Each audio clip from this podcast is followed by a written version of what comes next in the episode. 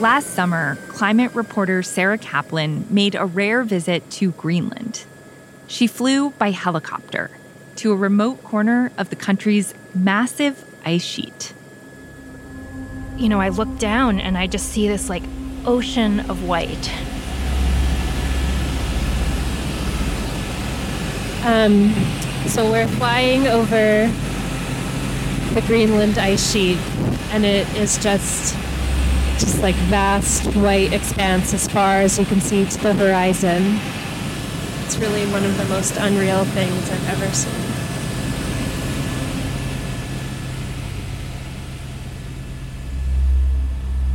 And then on the horizon, we saw this just like tiny little pinprick of color. And as we got closer and closer, we could see this little cluster of tents, um, yellow tents sort of sticking up out of the snow. And then there was one big red and white tent in the middle, and that contained the drill. And that was the reason we were all here. The drill. Scientists were drilling through the ice to try to reach the bedrock underneath, an unprecedented undertaking, part of a project called Green Drill. No one has drilled through this part of the ice sheet before that can help us understand what happened in the past and what might happen amid modern climate change. As the Earth gets hotter, the Greenland ice sheet is melting. But how fast it might melt and exactly at what temperature isn't clear. And the implications of this are huge. I mean, we know that Greenland ice sheet has this capacity to contribute a huge amount of sea level rise and that it's highly vulnerable. But in order to understand just how vulnerable it is, scientists really need to figure out well, what has it done in the past when the Earth got warmer?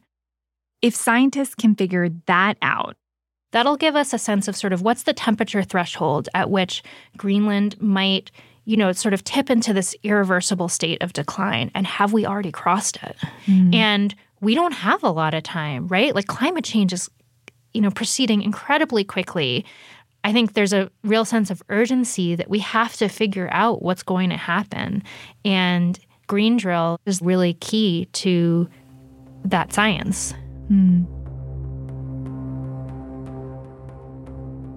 But right before Sarah got to the camp, disaster struck. The ice around the drill fractured, and the drill stopped working. And they really weren't sure if they were going to be able to keep going. The field season in Greenland is really short. There's a tight window when there's enough daylight to work, but the ice sheet is still frozen solid enough that it's safe to work on. So, this team of scientists was really running out of time. From the newsroom of the Washington Post, this is Post Reports. I'm your guest host, Maggie Penman. It's Thursday, December 14th. Today, how scientists are looking under the Greenland ice sheet and into the past to predict the future of climate change.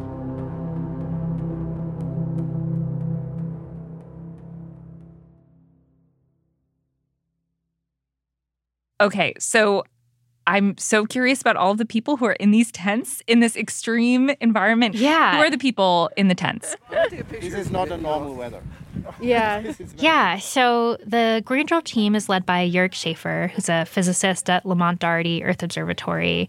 And, you know, he comes up to us in his like big, puffy orange coat and goggles. And he's always like, oh, we're going to ask the rocks these questions, which I really enjoy.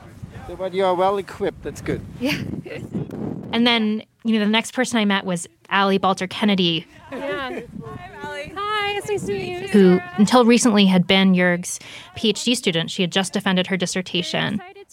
When things go wrong, she's the one who's like, "Okay, here's the plan. Like, we're gonna get, we're gonna do this." yeah. Not, it's not finally. It's incredible that you are here. Yeah. So, what was it like in these tents? The tents are called Arctic ovens, and they're kind of like double walled. Uh, it's still really cold. Like barely, if you leave your water bottle on the floor, it will freeze. Definitely one of like the most adventurous things I've ever done for journalism. All right, it's um Sarah and Bonnie Jo. Here I recorded my colleague, photojournalist Bonnie Jo Mount, in her tent talking about the elements. Uh, it's extremely cold and it's extremely windy. Although even with these huge, we are wearing Michelin Man coats, expedition jackets, yeah, and it's cold. yeah. Like you want you gonna be my refrain. Cold, C O L D, cold. Wow. Okay, this sounds really extreme. Um, so Jörg and his team are living in this frozen environment, trying to get these rocks underneath this ice sheet. But how are they actually going to use the rocks to find out when the glacier last melted? So this science sounds like magic. um, basically, a star explodes. What? yes, I know. It starts with stars. when a star explodes, it creates these high energy particles called cosmic rays. And when those high energy particles, like, go through space, they travel through Earth's atmosphere and they hit the surface of the Earth, they hit rocks, they create these chemical signatures. You can actually figure out like how long was this rock exposed to light and then how long has it been buried I mean, it's almost like the the sky is writing a story in the rocks, and then scientists are able to find those little elements and and read that story and tell you, like, how long was this rock exposed, and then how long was it buried. That is incredible. So, okay, let me make sure I'm getting this right. So, scientists can analyze these rocks and they can tell when a glacier last covered them up and when that glacier would have melted. Yes. But if you believe it or not, like that is not the hard part. The hard part is getting the rocks in the first place. As crazy as that science is, like the real challenge facing Green Drill was how do you get through 500 meters of ice quickly? So, yeah, what kind of technology does that involve? Like what is this new green drill and and how does it work? Yeah, so the US has an ice drilling program funded by the National Science Foundation, and they had just developed a new, highly specialized drill called the Agile Sub Ice Geological Drill, or ASIG for short. And ASIG was like the superstar of the Green Drill expedition because it is capable of drilling through the ice super fast. And it was working for several weeks. They were making sort of slow but steady progress. And then, you know, right before we arrived on the ice sheet, the pressure in the hole dropped and they'd already made it, you know, almost 80% of the way through the ice to get to the rocks they needed, but they still had a little more than 100 meters left to drill, and they didn't know if they were going to be able to do it. So, what happened? What went wrong? Yeah, so to understand what went wrong, you have to understand sort of how the ASIG drill works. Mm-hmm. So, you have this like spinning drill that's shaving the ice as it goes down and down. And then it creates these ice chips that then need to be pushed out of the hole so that the drill can keep going. And so to do that, the engineers pump a pressurized fluid down into the hole, and that pushes the ice chips out. But when the hole fractured, the fluid was able to leak out. And so the pressure dropped and it wasn't able to push up the ice chips anymore.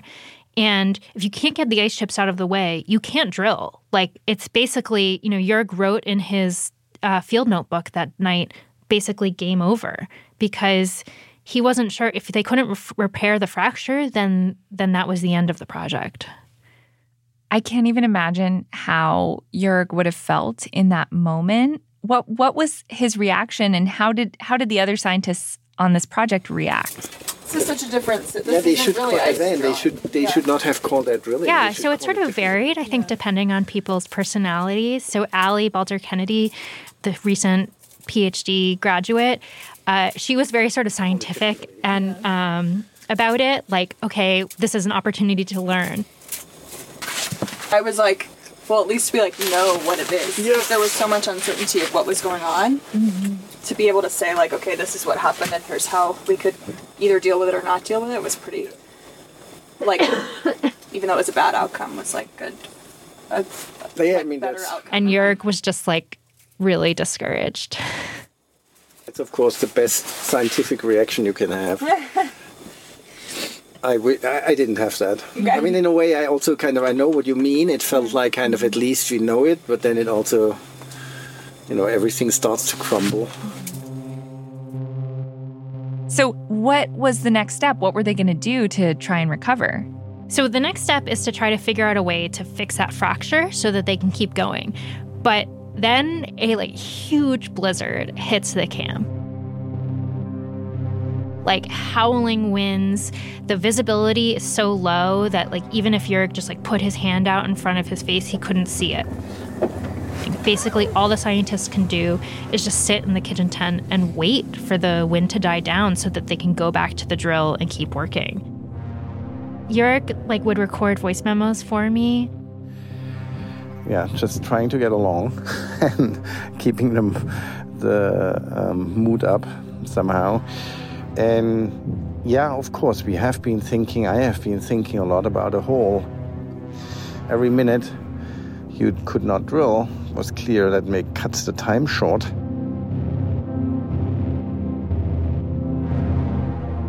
We'll be right back.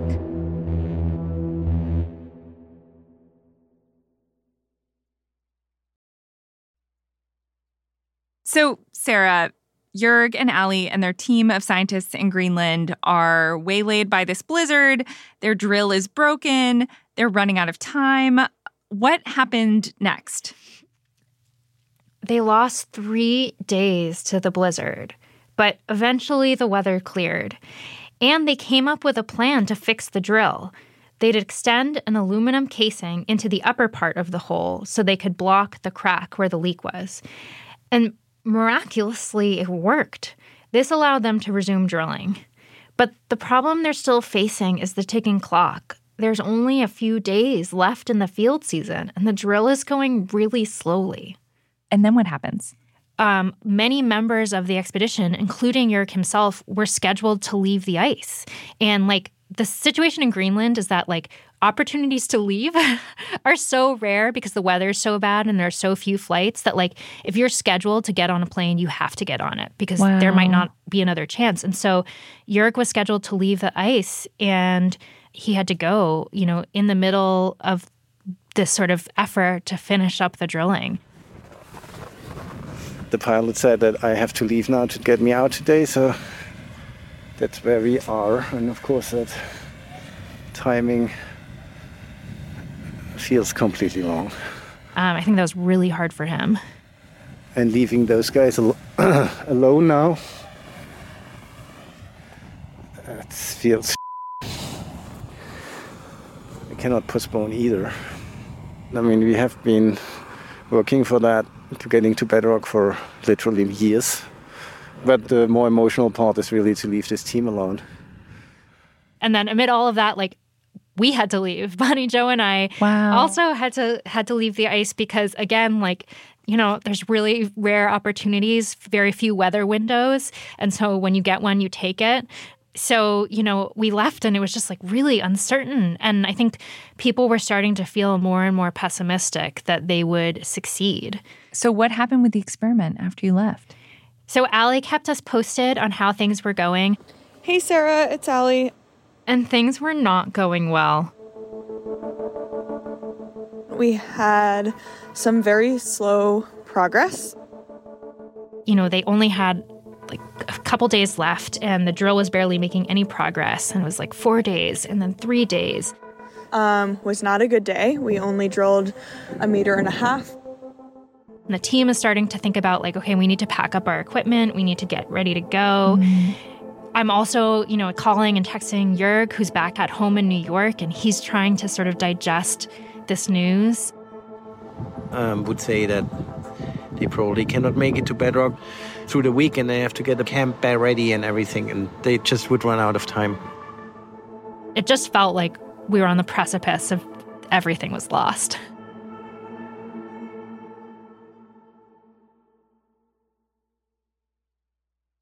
And then with two days left before the plane is supposed to come and start taking their equipment off the ice, the engineers tried using a different drill bit, one that isn't usually used in ice.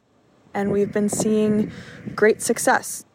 And like, I don't think we even really know quite exactly why it was successful, but whatever it was, it worked beautifully. And they had their best day of drilling ever. They made it 150 feet through the ice in a single day So that's the most progress we've seen in several weeks. And they are so close to getting to the bottom of this ice sheet. I'm trying to remain relatively emotionless so I don't disrupt the powers of the universe that are letting this happen, um, and also not get myself overexcited for bedrock. You know, Allie like is calling Jörg on the satellite phone, and he's like so excited when he hears how well things are going. He left me this like ecstatic voice memo. Allie called just now, and they are now probably about 40 meters away from bedrock and I almost got a heart attack. It's a complete nail biter, and I really, if it works like today, if if if it works like today, then they might get close to bedrock. I'm just overwhelmed in the moment. So let's just pray they are. There's nothing else coming in, and they really make it. This will be brutal for 24 to 48 and 72 hours. But um, whatever, it's super exciting. So things are just hanging in the balance. But, you know, what's going on in your mind at this moment?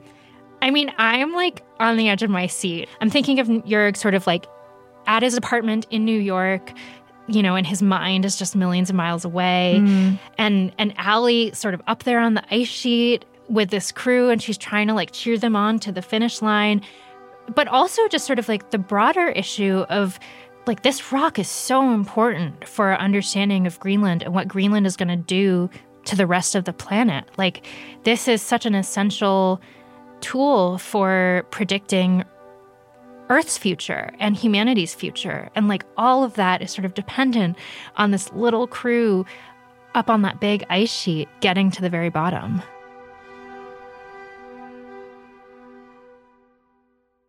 So, what happened in the end?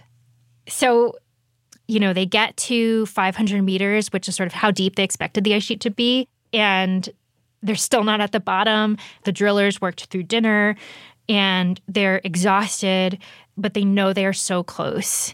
And then all of a sudden, you know, 10, 10 15, they were drilling into the surface that we had hit the day before and pulled that up probably around 11 or 11:30 and what we found was that that was a mixture of rocks, so kind of like cobbles, sand, silt, and ice. Kind of dirt and little pebbles coming up in the ice. And they're like, oh my God. Yeah, it was really exciting, but also, you know, frustrating in some ways to see that we had this full core barrel of sediment rather than rock. So they were right there. And so they're like, as they pull up this kind of like rocky slush. They're slowing down to gather the samples. And then something changes and sort of the way the drill is working, and they know that they have hit bedrock. So, Sarah, they did it. They did. So it's it's like well past midnight, and Jörg has gotten the call from Allie. I think I have a little bit hard time to talk because I'm so emotional. I uh, I just heard from Allie and they did it. Um, it all worked out. And yeah, to enter her it was worth it. And he is just like basking in the joy of it all. They could not be happier and more grateful. Talk to you soon, Sarah.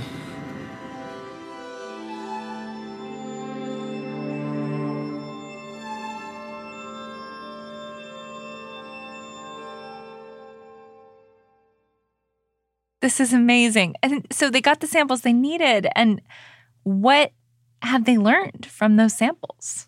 All of the sort of science, the lab science is still underway. There's a whole series of analyses that they have to do.